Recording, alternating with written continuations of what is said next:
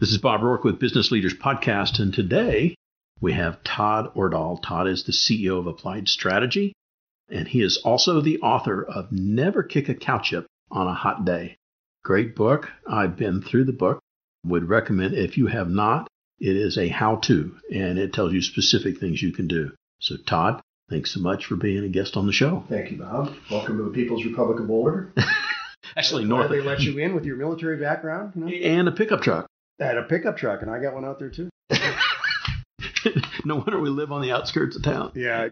So tell us a little bit about your business and who you serve. Sure. I'm a former CEO, and I now work with CEOs and help them, let's say, lead better, profit more, and sleep soundly at night, and hopefully without narcotics. And that looks like coaching, strategy work, and some organizational effectiveness. Mostly CEOs of, let's call it, 50 million to 10 billion in range that I work with, and industry agnostic. And my work's all over the country, a little bit international, but I hail from Boulder, but don't do much work here. So. And for the folks, they don't know your background.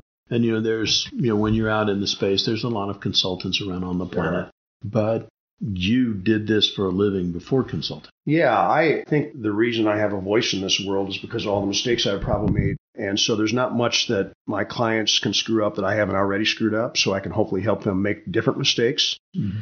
Yeah, I'm an operating guy, so I kind of come at this coaching, consulting thing from a CEO's perspective as opposed to kind of the psych community, even though I've got an undergrad in psych. But, I've made all those mistakes. I've been in their moccasins and felt their pain and know it's lonely at the top, so I get where they're coming from.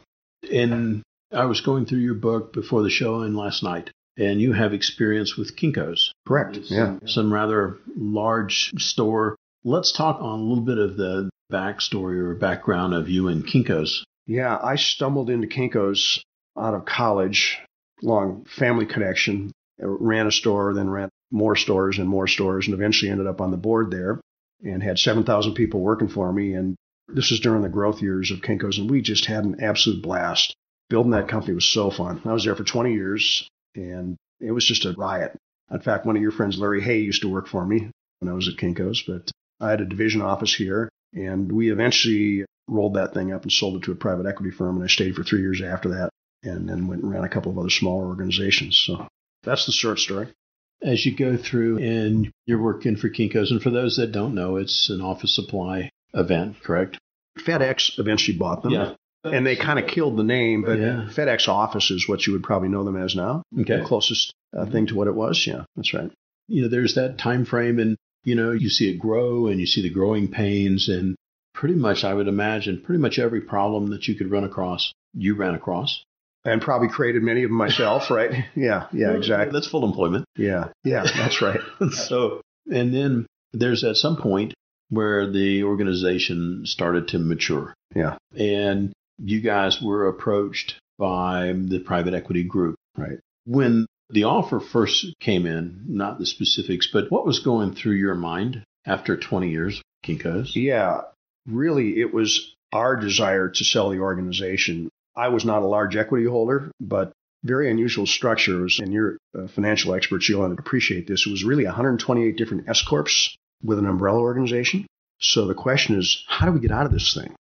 So there were three problems that we had at that point. Number one was if I'm a partner with the founder and I own a handful of stores. Let's say Oklahoma City is my territory and I own 5 stores in Oklahoma City. What do I do with them? How do I get out of this, right? I can't release my capital tied up here, number one.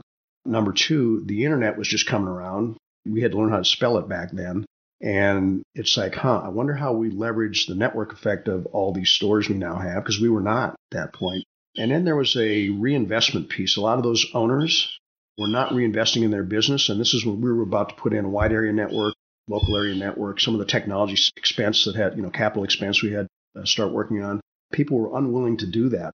So how do we solve all those problems? You got to sell the company. Mm-hmm. So we brought Goldman in and they helped us package it. And it took us about 3 years of hard work pulling it together to get it ready to sell. And then we went out to the market. So that's kind of the way that thing happened. And that's probably the first circumstance like that I'd heard of. And so it's all packaged up. Goldman's done whatever they're going to do. And you finally get an offer. Yeah. Or not finally, but you get an offer that when you came home and talked to your bride and said, honey, I think it's going to sell. And then it sold. What was that like for you mentally, knowing that it went from Kinko's that you know to Kinko's sold to another entity? My perspective was not so much as shareholder, because I said mine was not that. I did have equity in a few stores, but I was more of a hired gun than some of the partners were. So at that point, I had enthusiasm for new ideas coming into the company, new capital coming into the company, new ways of doing business coming into the company. And there was a whole lot of work to be done because those 128 different S-Corps on December 31st turned into a C-Corp January 1. And all of a sudden, you got 128 different HR platforms, payables platforms, leadership styles that have to be resolved. And so it was an awful lot of work. A lot of the original founders left. We ended up replacing a lot of the kind of homegrown talent with some folks who had more traditional business skills. So there was just a lot of work to be done. So I was enthused when we got this thing pulled together. I also was of the belief that if we didn't do something, that we were going to start to deteriorate. And when we rolled it up, we were still growing, and I believe 30% a year. So it was still a very healthy growing business. But I knew that without some leadership changes, without changing the way we were doing things, it was not going to continue. So I had enthusiasm for it. Some of the equity folks, those people who owned 10, 15, 20 stores who really weren't working that hard, probably it was just a paycheck. I'm sorry, a big payday for them. Mm-hmm. Right? For me, it was more about what's the next big job, mm-hmm. right? Which is kind of what it turned into for me. So it was fun. Yeah. And so you went through the transition, got all the systems back. You know, I think about just melding together 100 plus HR systems. Yeah. Yikes. Herding cats. Yeah. And then you get to the period where your career ended yeah. with the new entity. Yeah. And you transitioned to the next career, which was what? Well, what I transitioned to at the end of that one was 45 days of skiing and a couple of trips to Ireland with my kids just for fun. And I don't mind telling you the story. I ended up working for a guy. The roll-up was fun. We brought in a whole bunch of senior leaders, and I ended up in one of those senior leadership roles. And at one point, 3 years after the roll-up, I ended up working for a guy who I had zero respect for. And that wasn't going to work. And I said, you know, after 20 years of fun, I don't want to ruin this, right? I don't know if you had any similar experiences in your life or not. I bet in the Army you had a few clowns you had to deal with. No. Yeah. And so I left without knowing what I was going to do. And for the first time in my life, I had to go find something to do, right? What was that like? It was humbling. And in fact, I didn't tell my wife I was going to do it. I was during a phone call, and this guy once again said something I thought was just ridiculous. And I just said, you know what? This isn't going to work. Let's figure out a way for me to get out of here. And they asked me to stay for 6 months, and it was an interesting experience. But to go look for a job initially scared the hell out of me. I mean, I came back from my hiatus and all that skiing, and I walked into my office. It's like, I wonder if I unplugged my phone. It hasn't rung for a long time. No one's missing me. Right. And the people you thought were really good friends turned out to be only business associates, right? Mm-hmm. And some other folks who you didn't know at all were willing to jump over, you know, blazing fires to help you, right? So I thought it was a fascinating experience. And we determined, we had 4 kids, young at that time, that we were going to stay in Boulder. Well, the natural thing for me was to go be a multi-unit retail guy somewhere in a big city. And I said, you know, I'm just not going to do that. So I'm going to figure it out here. So I ended up running some smaller organizations. Sporting Goods Company was the first CEO gig, which was a turnaround thing that I did for a private equity firm. And that was a mess. And, you know, happy to share that story, but that was... And we talked about stories before. Yeah. And I think, you know, in the age of all the technology and all this, that, and the other, I still think that we're all very well wired for the story side. And I think that's both of our preference. Right. And, you know, I think of going from this massive organization, and then you did the consolidation of all the back office, and then left there for an integrity reason, sounds like to me. Yeah. And twice in my career I did that. You know, you only get your integrity one time. Yeah, that's right. You know, and then you go to a messy turnaround situation. Well, there may be a lesson or two in there. Let's dig into that. Yeah, that one, there are a number of lessons that I learned. So this thing had been started by 2 entrepreneurial, smart founders, and they had grown rapidly, and they took an investment from a PE firm, and the wheels fell off very quickly. And so one of the founders left, and they asked me to come in and fix this thing. And the first 3 months, I mean, fix it like bank covenants are broken. We got manufacturing problems in China, got product recall issues. It was a disaster. And I didn't know that business model whatsoever. Never been to China, selling through that retail channel, dealing with the clowns in that industry. And there were a bunch of them. That, interestingly, that industry at the time, a lot of the executives were sort of former frustrated high school football players, right? And so you kind of get, you understand mm-hmm. what they're... Oh, sure. They were all about.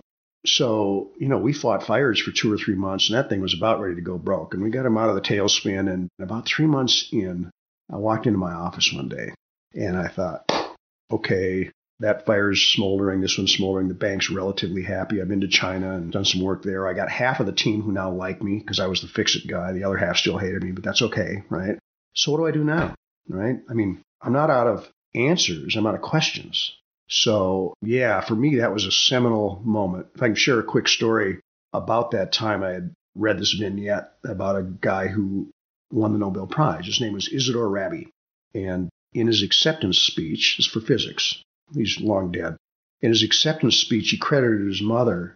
And he said, when I was a little boy, I would go home and all the other children's parents would say, did you give the right answers today? And my mother would say, Izzy, did you ask a good question today? And for some reason, that just resonated with me. So I shut my door in my office and I thought, what are the questions I have to ask to be able to succeed in this environment? And that just, I guess it was sort of self-learned through that vignette. So I crafted this list of questions to keep me on track. So that was perhaps one of the most seminal learning experiences I had in my career, quite frankly. Yeah, and back to the book. You talk about that in your book. Yeah. You know, and I'm going to say that name again for the folks that missed it at the beginning. It's Never Kick a Cow Chip on a Hot Day. You wouldn't typically search by that title. Probably not, yeah. You know, I grew up in farm country, so, well, you know. Yeah. You don't kick a cow chip unless it's really dry on any given day. Right. Yeah, you probably just ought not kick it. Yeah, right. But I think about the evolution. You know, you go from a long career at one firm, the transition from that into a private equity firm, yeah, and then departure from there and doing a turnaround. And obviously the turnaround worked. Yeah, we got them going again, and then I got recruited away to go do a startup, so I had that experience as well, and then went on to another interim CEO thing, and then eventually came into this consulting coaching world. So yeah, it's a storied background, right? And as I said, I just experienced an awful lot of stuff and made a lot of mistakes, so it allows me to have some context when I'm working with clients now, trying to help them figure out, how do I solve this problem? How do I get to the next level? How do I get through the crap I'm going through on a daily basis? Because I kind of get where they're coming from, right? I feel their pain. And shifting gears a little bit, so kind of touched on some of your backstory.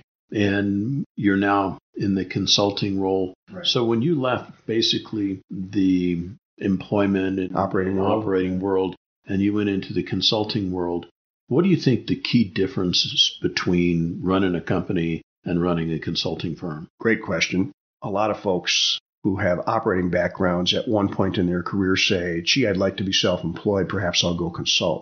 And what they don't realize is running things and helping others run things is way different. The biggest issue is you have to hold back and not share the answers. You got to ask questions. So I don't show up in buildings and tell people what to do. What I do is try and bring good questions and help them sort through their own problems. So it's the process part of consulting that has to be learned. I can still leverage my business background and all those mistakes and some of the successes I had, but I have to do it in a different way. It's not show up and tell them what to do. It's show up and ask them questions to get to their own answers, right? So it's the process of consulting, the process of coaching, and I spent oodles and oodles of money and time learning that after leaving the operating career, much like you spent a lot of money and time learning how to do this podcast venture you're doing. I see people make that mistake. They think, I ran something, therefore I can consult, and that's not the case. Different skill set. And I think you're either working or looking for work, working or looking for work. And I think from many of the consultants I run across, you're either good at one or the other. Yeah. And it's rare that you enjoy both. Yeah. I had to learn to enjoy looking for work. I just view it as a puzzle at this point, and that makes it fun for me. You know, like you, I enjoy relationships. I enjoy conversation. I mean, life's about conversations, right? I mean, don't you think, right? So how do I get into more conversations? So I actually enjoy that piece of it as well. The client work itself is quite fun as well, but I don't mind the marketing piece of it. Learning to balance that as a solopreneur is difficult. You know, going from 7,000 employees to zero. You have complete control of your workforce. Yeah, yeah. If your wife don't listen very well, if your wife lets you. Exactly, right. Yeah, exactly. You know, and you have a habit. Actually, you have one long-term habit and one shorter-term habit. Snow skiing, yeah, and fly fishing. Yeah, right. And I think about the continual reference to snow skiing. And for you, when you went on some of your ski trips, and did you find that that was useful when you were thinking about your clients, or did much come to you on the slope? Yeah, it does. I like that question. I think I do my best thinking sometimes in a chairlift. At least that's my way of justifying my, you know. It works for me, yeah. Or on a bike. And I think One of the things that probably both you and I have to do is set aside that time to reflect and think about what's working and what's not, and how can I apply previous experiences to current experiences. So yeah, absolutely. I build in time in my week and every day to do that. In fact, I have a list of 8 questions I ask myself every night. I score myself on them, right? Just as a reflection tool. I learned that from a guy by the name of Marshall Goldsmith, who's a very famous coach, and it keeps me oriented. And you have to find that time, especially doing the work I'm doing. There are some consultants who are very process-oriented. They're helping folks install SAP, which would bore the hell out of me, quite frankly, but their work is different. Mm-hmm. That's different work than I do. Mine is more about thinking, how do I help this woman or this man think through the issues they have, right? So it is reflective work. So how did this most recent fly fishing illness arrive? That's a good question. My brother and his wife came out to visit, who are both executives, and he said, this is quite a few years ago, said, hey, we should go fly fishing. And I said, sure, I'll find a guide. And we did. I had done it before, but the bug didn't catch me back then. And we went out and had just a wonderful day up in Rocky Mountain National Park. Caught mostly 6- and 7-inch trout, which is fun. And it was fun enough that I went back out with that guy a few times. And I said, hey, would you help me buy gear? And I did. And I've been out with a bunch of other guides. And now it's just turned into an affliction. As we sit here, it's June. And I've probably been out from January through June. I bet I got 30 days in already. So, and some of those are partial days, and some of them are, you know, in the snow, and I lasted 15 minutes. But you know how it is that you're a bass fisherman. Yeah, I've got it bad too, you know, and it's not rational. Yeah. It's really not. It is the most peaceful activity.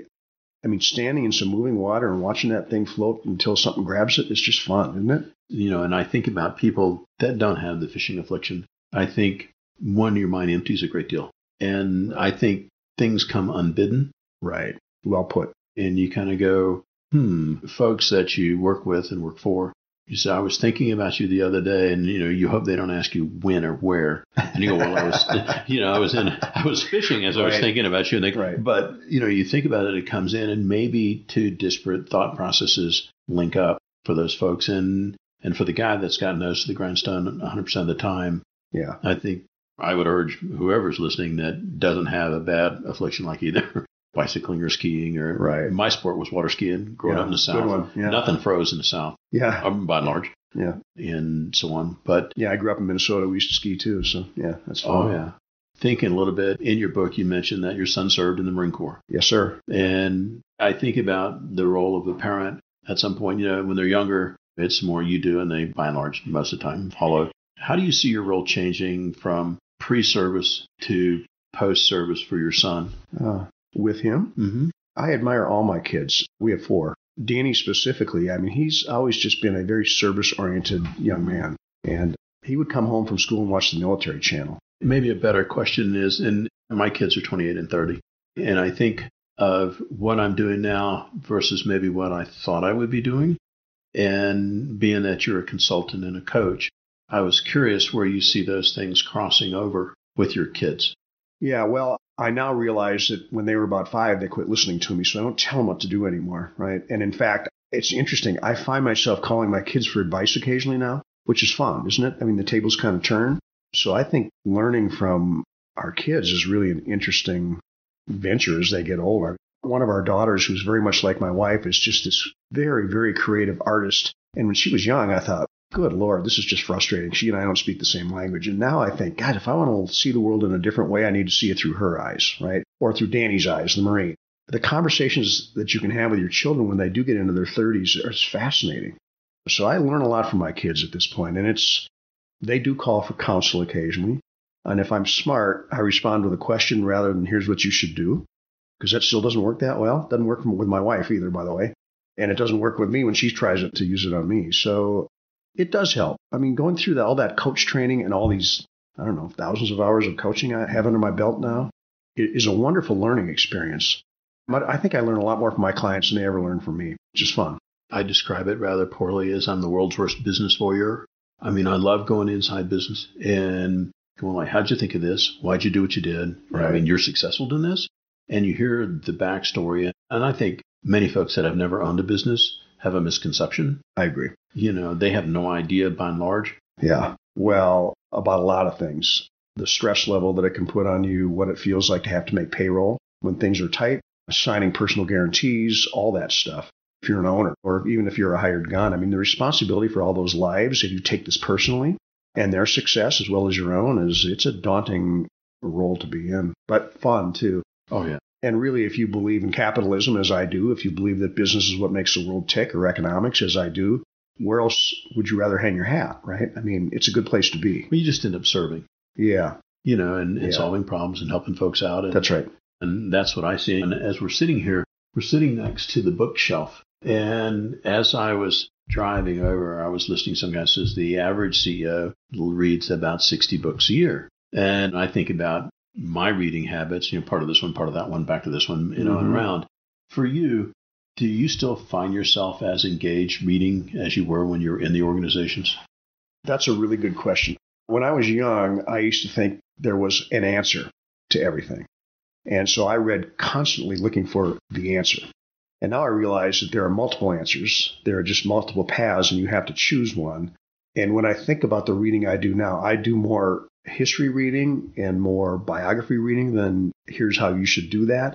You know, at the end of the day, I could reach behind you. In fact, it's right over your left ear is one by Drucker called Management, that big old book right there. That thing is probably from 1970. Mm-hmm. And I don't think that anything better has ever come out. I probably could have quit reading. For those that can't see from the video. Yeah, that was from grad school.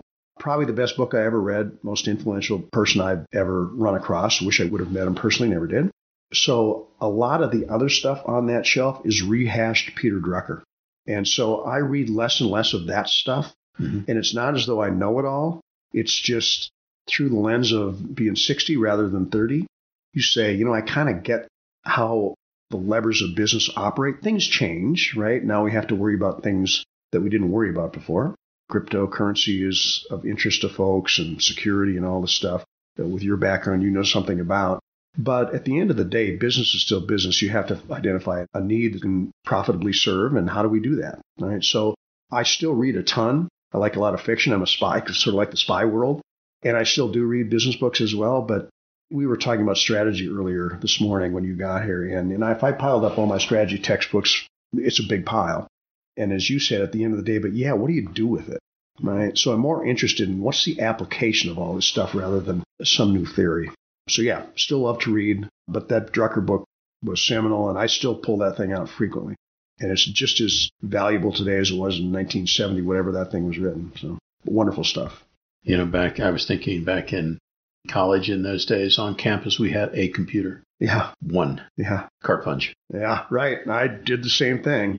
You know, when I was first assigned down at Fort Carson, we had a computer on post, payroll, yeah, you know, card punch. Right. And now, of course, they're, you know, everywhere from your wristwatch on. Yeah. But, you know, last topic, and you talk a bit about leadership. Do you get much question or conversation about how do I take and lead? Do you get much of that? Sure. Probably not asked exactly that way, except for maybe younger folks. Most of my clients end up being kind of 50s and 60s, although I have a couple of younger coaching clients right now, and I've had some in the past who ended up in very senior roles. I mean, I have a C-level executive right now who's not 40 in a large company, and he has those questions, and so we talk through that. And there is no one right way. I think there are some things that work better than others. You got to care about your people. I mean, you know, we could run through the litany of things that I think are important, but yeah, leading and managing are things you can learn. And you've done many of these podcasts now. You've heard different methodologies from lots of different folks who've been successful. And I think, you know, you have to combine sort of what works in a management and leadership role with your own value system and answer those questions yourself.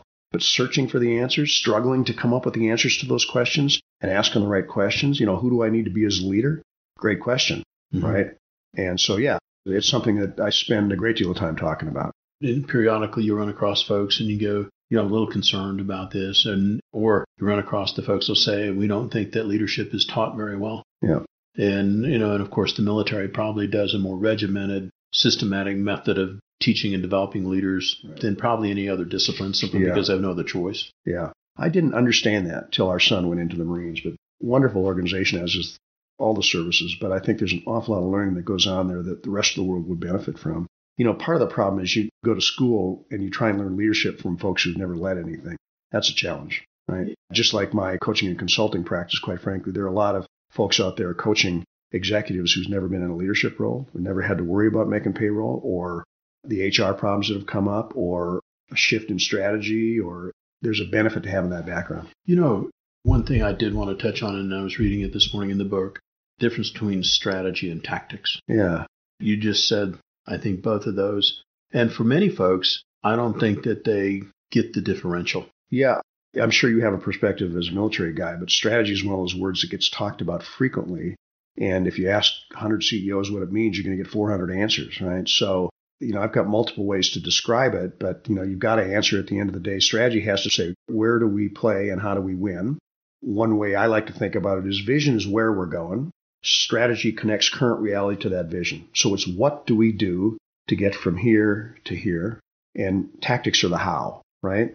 So strategy has to start with a sort of global statement that says, this is what we're going to do to win in our marketplace. This is why they'll buy from us versus somebody else to get from here to here. And then tactics are how. No real bright line there. There's a wonderful quote by Sun Tzu in The Art of War. He says, tactics before strategy is the noise before defeat, right? And so you got to start with the big level stuff. That's fun work, and I enjoy helping folks kind of sort that out. Yeah, and the vision statement, trying to not just something on the wall. That's right. Yeah, it's going to mean something. And it shouldn't be, I want to be rich, because your people don't care about that, right? No. Yeah. And I think about that one comment that you made before, where you said it's not just about you, that you're responsible for the people in your organization. Yeah. And I think if you have some level of concern, empathy, and kind of go, you know, I have a lot of other mouths to feed other than just my family. Right. And I'm responsible for their well-being and development. Yeah. And that sounds easy to say. Yeah. No, leadership has obligations, right? You can't just preside. You got to lead. Yeah. And nothing like leading from the front. Yeah. Absolutely. So shifting gears, I think we could stay here a while, and this would be a very long podcast. Oh, no doubt. Yeah. So, you got a couple of Gabby guys around, right? Oh, yeah. And so for you, what's the most recent book that you've read or influential book that's altered your perception on what you do? Probably a book by Pinker. You know, Steven Pinker, Harvard psychologist, called Enlightenment Now, I believe, and the subtitle is fascinating. And it's not specifically a business book. It's a book that I've been buying for all my clients and a bunch of my friends. I'm sure I've got one on the shelf here. I could pull out for you somewhere, but there it is right down there below you. Steven Pinker, Blue. Yep, that's it. Back to this. What's fascinating about watching it is, on TV. Yeah, there's a lot of data in there. And what you discover is the world's a pretty good place. And it's been getting better and better and better when you take the long view. So, you know, getting all amped up about the headlines every day in the paper is just maybe not worthwhile. That's a fascinating book. There's a lot of economic theory in there. And this is an admitted liberal guy from Harvard who brings all these lessons to you. But that's one I've been commending to kind of anybody I can get in front of them. It's about reason and about rational thought versus just all this emotional crap that goes on in the world. I think it applies to business. It applies to life in general. So that one really hit me. Good book. I'm going to reread it because I think I probably missed a few things. You know, it is interesting. People, I think, forget that the news channels are in the business of selling ads. Yeah, that's right. And if they can take an extreme comment, regardless of what you believe, right, and cause you to tune in again, yeah, it doesn't necessarily equate to being useful news. Yeah. Well, I just think we have a dearth of fact-based conversations going on in the world right now. You pick the reason. I can give you a couple of mine, but that's unfortunate. Mm-hmm. Right? And there's a lot of falsehood out there. And so that book would, you probably come away from it learning some things, but also saying, in the long view, things are really pretty good and they're getting better. You know, we still got lots of problems in the human race, but they're a lot less than they used to be. Dying at 47 like we did is not where we're at on lifespan. Yeah, 100+ years ago. One thing I failed to ask you, you're a licensed... If I'd shut up, you could ask more, huh? No, I was thinking about this as you were talking. As a licensed pilot, you flew twin engine, yes? Yeah. When you look at the broad range of business folks that you know, and they're the pilots and the non-pilots, do you think there's a key distinction between the two? That's an interesting question. Other than the fact that all pilots are smarter, which my father-in-law was a fighter pilot. So. Was he? Yes. What did he fly? He flew thuds. Oh, no kidding. Yeah. Oh, very cool. Yeah. I think you learn process, learning to fly airplanes, or you'll kill yourself, right? I mean, it's about checklists. It's about doing things in a sequence, about learning those things that will harm you and ignoring some of the other stuff. It's about preparation. I used to fly a bunch of instrument conditions, and you got to know what you're getting into. And you got to know what to do when this happens and that happens. And it's about problem solving. I don't think I ever thought about it in those terms, but it's a pretty unique experience to learn to do that and then be able to apply it to the rest of your life. I think about the difference between being in a car and being in an airplane. And, you know, the car is, in my mind, 2D or 3D, but it's not multidimensional. Right. Or as my friend says, the enemy of flying is a lack of altitude. Yeah. But I think about the aviators and their perspective, because up, down, left, right, and up is that way, just to the top of the cockpit. So if you're upside down, up is really there. Right. Yeah. I'm not sure that I ever thought about, have I learned life lessons from my flying experiences? But you do. That's a good question. Safety, got to be current. Yeah. And I'm not anymore. And in fact, I used to fly a lot, and I quit flying a lot, and I was legal and current by FAA standards, but I didn't feel comfortable, so I quit. I thought, you know, this is not a good place to be if you don't feel competent, because the difference between legal and competent is, I flew in college and had a scholarship, and we flew the little Cessna 150s. Sure. Yeah. I was probably the most dangerous thing when I was in the air. On what little knowledge, lots of freedom. Yeah. I don't know what they were thinking. Yeah. When I look back now, it's like, you know, you get your license and that first trip you go on by yourself, you think, well, I look back on it now and go, it's a wonder we don't all kill ourselves, right? Well, you know, you're flying with a map on your knee. Yeah. Yeah. Yeah. Oh, yeah. With your finger on the map, right? Exactly. So now, you know, you look and you have an iPad GPS and they go, oh, yeah. And so. But you still got to know the basis, because that stuff goes. Battery running. It goes clunk occasionally, right? Yeah. Well, I digressed. I had to ask, because I was thinking about that when I was reading early this morning. Yeah. For you, looking back over your career, I presume there was a failure at the time that was an apparent failure. How did that serve you or your company best, or set you up for future achievement, and why? Yeah, I mentioned earlier that I twice left jobs for what I would call ethical reasons. And you might consider those failures, but in a way they were very good learning experiences, and they were both high-paying jobs, so it wasn't easy. But the benefit of being able to consider yourself self-employed even when you're not, I think, is maybe what I learned, and reinforce the lesson that, you know, leadership is kind of everything in those organizations. So those, you might call them failures, or someone might, but with the hindsight of a lot of years now, they feel like just good learning experiences. And I think if you, what do you call them in the military? After action reviews, I believe. Mm-hmm. Yeah, I think every time you kind of fail in an organization, even if it's a minor failure, and if you don't fail, you're not trying, right? So one of the things I've had to learn is to not be afraid of failure as I've gone into the solo piece, which I've been doing for 13 years now. But those two experiences were both very good learning experiences for me. I wasn't comfortable at the time saying I'm out of here, but I think it was the right choice. So yeah, the failure stuff is more fun for me now than it used to be. I'm a little bit of a perfectionist, so it's hard to... That's where you're still a surviving pilot. Yeah, well, nobody likes to bruise their ego too much, right? Mm-hmm. So, but it's gotten more comfortable. And for me to say, I don't know, is now easy. It used to be hard to do when I was 30 years old, even with clients. You know, I get questions occasionally. I say, you know, I don't have a clue how to answer that question. Let's go figure it out. Mm-hmm. Right? Makes you human. Yeah, that's right. You know, if you could put an ad on the local paper or your favorite paper sharing your message or advice, what would it say and why? Probably wouldn't put it in the Boulder paper. I think it would just be a bold headline that said, it's lonely at the top and I can help. We talked earlier, and in your experience with a lot of the executives and business owners you've talked to is that, or your friend at the NSA, who do you talk to? Mm-hmm. Right? Where do I bring my problems? Sometimes the problems are about my team. And so who do I talk to about that? Sometimes the problems are about my board, so who do I talk with about that? I have to, in some regards, appear as though I know what I'm doing. So if I believe our strategy is incorrect, who helps me through that process, right? So I'm that guy. And because I've been in their shoes, and I can bring process to help them and questions to help them get through those issues. So it doesn't have to be lonely at the top.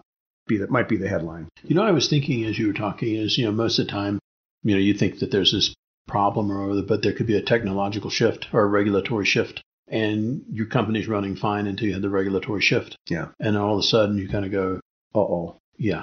What used to work doesn't, now what? Yeah. No, it happens. Unfortunately, many executives don't think about changing until the brick wall's too close. And you got to have a methodology to sort of scan in the horizon to see what's out there, you know, what's around the corner and what might be thinking about that will change our business. Some of it's quite predictable. In the Wall Street Journal this morning, they were talking about the number of folks in our age group, how it's increasing, of course, the impact on Social Security. That stuff's predictable. Some things aren't. You know, a new ruling by the National Labor Relations Board had significant impact on one of my clients at one point years ago. Nobody saw it coming, and all of a sudden it was a huge threat to their business model, right? They perhaps couldn't have predicted that, but a lot of the businesses who end up with challenges they have to deal with could have predicted them if they've been looking out. For you on time allocation, what's the best allocation of a time or initiative that's helped you the most with what you're doing? Time allocation. I think the practice, if this is what you're asking, is I've learned to become more of a slave to my calendar. So I spend Monday mornings planning, for an hour. Friday afternoons, I recap. As I mentioned, I've got a daily recap as well to keep me on track. And those practices, as simple as they might be, keep me relatively organized. I'm a relatively organized guy to begin with, but without those practices, I can get off track. We all can. Right? Easy to drift. Absolutely. And, there's nobody around here telling me what to do, right? So if I don't do it, I'm in trouble. I do have a coach, though. I think it would be, in some ways, sort of ludicrous for someone who does coaching as a living to not have a coach. But so I do have an accountability partner who keeps me on track. So I share my objectives with him. We talk about how to best meet those objectives, and he asks me questions. And next month, we're going to sit down and talk about what I got done and what I didn't and why. And usually the answer why I didn't is something in here, right? So I hope I answered your question. No, yeah, I think so. And then you said you have this habit. You have like you talked about, there was the 8 points that you look at every day. And once again, I learned this from Marshall Goldsmith. So the question is, did I do my best to, and there's a psychological reason for asking it that way, and 7 of those 8 things are not really business related. One of them is learn.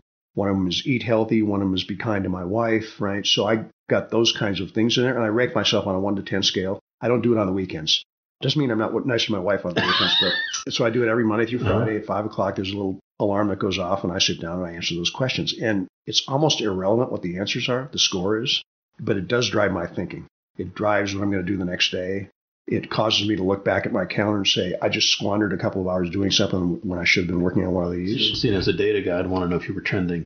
Pardon? See, I'd want to do a statistical backlooking of my trending. When I first started, I kept looking at numbers, and I got a little too wrapped up in that stuff, and now I just answer the questions. And, it is interesting. Feels like a great day, and you can't tell you don't know why. Because those things kind of hit my value system as well, I answer those questions, and they end up being a pretty good score, and I go, now I know why, right? Where in the past, you go pour that martini and say, I had a great day, but I'm not sure why. And now I know why, right? Or if I feel frustrated at the end of the day, I now know why. I think on a feedback loop, you said I had a great day today because of, and you go, well, if I want to have a great day tomorrow. Right. Do more of that one, That's exactly right. Yeah. So it causes me to change my behavior a little bit, which is the only way we can improve. So. What's the most unusual habit or what others may consider out of the ordinary that's helped you most? It's probably those questions. Mm-hmm. I've started to ask my clients to do this technique, and I'm getting some real aha moments from them. Like, wow, first, let's identify what those questions are for you, because they're different for everybody. Mm-hmm. But that's one that's helped me tremendously, but it's starting to help my clients quite a bit as well. It's a tool. It is a tool. And I think about, there's a lot of, we talked about this before too, there's a lot of this consultant speak, for lack of a better term. Yeah. And then, they come in, create a report, drop it on your desk and go, we're all counting on you. Good luck. And this is an application where you can go through and you go, okay. And, and conceivably you could change your questions over time as things change. I'm sure I will. I've changed mine a couple times already. And you think about that as a feedback loop again. Right. And I'm all about actionable tools. Right. Yeah. Yeah, exactly. So over the past 3 years, what belief or protocol have you established that's helped you and this company most? Belief or protocol. I have probably my esteem around my ability to help executives has continued to increase since I've been doing this. I don't know if we call that a 3-year horizon. It goes back further than that. And I think we all deserve to have healthy self-esteem. And so I've brought that to the table. And the more confident I am with my clients, the better off I am. I mean, I've asked my clients a few times, what value did you get from this? Was this helpful? Why? Whether it's a strategy project or a coaching assignment. And what I've heard multiple times is because you'll call bullshit and you'll tell me the truth when everybody else is telling me what I want to hear. Once again, I may not be answering your question. No, I think on these questions, there's not a right or wrong. Yeah. And what I'm looking for in the questions for many of the listeners, they're going to go, well, what do you think about this? What's the tool can I use? What's your insight that you brought to the table? What changed, for you or your clients? And this is kind of a way to prompt that event. Yeah. So for you, what advice would you offer to a new CEO that's assuming the role of CEO for the first time? Gosh, if I didn't say read my book, I'd be an idiot, wouldn't I? Well, you know, you got to say read your book. Yeah, of course. And I would agree. It's really, I've read lots of them, and there's not a lot of them that give you, here are some very specific things to do. Yeah. It is interesting when you get into that role. So I went from being president of this large division with 7,000 people, but I was not CEO. I didn't really own, I owned the P&L, but I didn't own strategy. So that turnaround thing was my first real CEO title, and it felt a whole lot different. And one of the questions that first day is like, what do I do here, right? And there are some answers to that question, and there are different answers, but you got to pick some. And so I tried to help that. We talked about Danny and the Marines, and what do they call them? The Marine Handbook, I guess it was, when he first joined. And I remember pulling this thing out and reading. I mean, there's everything in there from how to choke a guy and throw a grenade to shoot a gun, you know. And so maybe in some ways what I tried to replicate was, you know, how do I become a CEO? It's not that long a book. You get through it in about 2 beers, but I think it'll give you some flavor. Okay, enough, well, you know, pushing the book here, but I think the one thing I would tell him, you asked me what's the one thing, go to work and learn every day. And, you know, don't eat lunch by yourself, and read and engage with others in your community. Because when you've got the title, even if it's a smaller company, you can call other people and they'll respond to your phone call, right? Mm-hmm. You and I have to beg our way in occasionally. They'll respond to those people. So go find other folks you can learn from. Kinko's, we were a very non-traditional company, and we didn't have a bunch of X whatever in our company. There were no X, you know, Procter & Gamble people in there telling us how to market our organization. We all just figured it out. But one of the smarter things I did was I realized that, you know, passion and interest alone won't get you there. So how do I run this organization more effectively? What processes and tools do I put in place? How do I communicate more effectively? So I would just go out and search out people in the community, and I'd just cold call them and say, hey, look, here's what I do. Can we have a cup of coffee? And I'd like to hear what's going on. It's much what you're doing with this podcast series, right? I think that increased the speed of learning for me. Just trying to find as many smart people as I could talk to. That's what I would do. That works. Yeah. You know, looking over the past few years, what would or should you have said no to, and why? What words? No, what should you have said no to? What should I have said no to? This will maybe be more of a generic answer than you're looking for, but, you know, we can always go make another buck, but we can't make another minute. So it's probably the things I should have said no to. The category of things were things that I should have just said, this is a time suck, and I don't need to be doing this. And, you know, I like to be pleasant with people, but there are some folks who want to meet with you just shouldn't meet with, mm-hmm. right? So that's probably it. Yeah, between nice and kind. I remember something about that. That's right, exactly right. More of the book stuff. Yeah. So I've learned to say no. I'm pretty assertive. I now say no to some things that I perhaps would have said yes to in the past just to try and be nice. One of my best clients who's just a brilliant CEO, but he was such a pleaser that he wouldn't turn down any request for lunch. And he finally realized, I just can't keep doing this, right? I'm burning both ends. It's not working. And sometimes you have to risk offending people to do the right thing. Mm-hmm. So he learned that lesson, but that's probably where it falls. There's some things I've done that were a waste of time that I don't begrudge wasting some money to try and something new, learn something new, but you know, wasting a bunch of time on something, that bothers me. You don't get that back. No, you don't. That's right. So in the day-to-day operation of your company, what's the personal habit or self-talk dialogue that keeps you and your company focused? There are a few lessons. Those 8 questions keep me focused. The other thing is, in spite of the fact that I'm fairly high-priced and I do this for a living, I'm really doing this to help people. And it's that nice versus kind thing you just referenced. So it might be nice for me to tell my clients what they want to hear, but it's not kind. It's not the right thing to do. So for me, it's just to be brutally honest and try and help people get some insight into the things that they don't see. And after a while, you kind of go, I've seen this movie before. Yeah. The context is always a little bit different, but many of the challenges are pretty similar. You could make a list of them probably, and I bet with 12, 13, 14, you get most of them. Mm-hmm. So for folks to find you, folks says, man, I've got to talk to them. How do they find you on social media? I don't spend much time on Facebook or some of the platforms, but I'm on LinkedIn. You can certainly get to my website. They can find me on Amazon. Yeah, and your website again is? It's just ToddOrdal.com or AppliedStrategy.info, which is my company. O-R-D-A-L. O-R-D-A-L, right? And I spent some time on LinkedIn, and I've got a blog I write weekly, so they could connect with me on that one, too. And sign up on the website. So website or LinkedIn would probably be the 2 easiest ways to find me. A quote that you find meaningful or one that you use frequently? We talked a lot about the value of questions, and there's a French nobleman, Gaston, I think was his last name, who said something to the effect of, judge a man by the quality of his questions rather than the answers. And once again, I keep coming back to that whole question theme, but I think life is about slowing the game down just enough to ask the right questions, because the right answer to the wrong question is always going to be wrong for that situation. And what I see with executives, and my habit as well, is to try and rush to the answer when you have to take more time asking the right question, right? So it's that quote about questions, I guess. It sounds simple to say ask the right question, but you have to have some level of experience or intuition or something to make sure you ask the specific question. That's right. But you can go find knowledgeable folks and say, if you were me, what questions would you be asking? You can find some wonderful books out there and ask some of those questions. And I've got a list of a few of them in the book that might be helpful. I speak to CEO groups, and one of the pieces in that presentation is around asking the right questions. And we go through some seminal ones that I think would be important as CEO to ask. And one of the challenges is trying to get CEOs to talk less and listen more, and pertains to all of us, I guess. Yes. So last one, and I'll quit wearing you out with my questions. If colleagues were asked what you're best at, what would they say, and how do you utilize that particular strength on a day-to-day basis? Yeah, I think it's speaking the truth.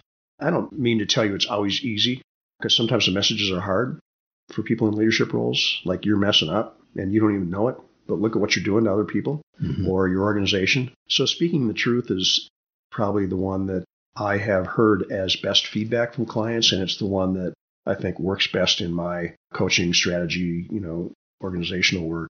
You have to be willing to put the client relationship at risk, right? You have to be willing to get thrown out of the building to say the truth. Otherwise, why are you there, right? It helps to get paid up front, too. So, I think about that, and, you can tell people what they want to hear. Yeah. And that's not usually all that useful. Well, you can make some money doing that. But a year from now, if they go, gee, Todd came in for a couple months and kicked around here and we had a lot of fun together, but nothing changed, then we both screwed up. Yep. Right. So if it means there's some discomfort coming, but we got to where we wanted to go, I want to help you achieve your objectives. I don't want you to have, if we have to have fun along the way, that's okay too. Mm-hmm. But if it's only about fun, then God, hire a comedian, not me. Yeah. Yeah. Well, with that being said, Todd, I really appreciate you taking the time and the hospitality in your house. Yeah. And your office. So thanks so much. And thanks for being on the show. Enjoyed it. Thanks. Pleasure. Absolutely.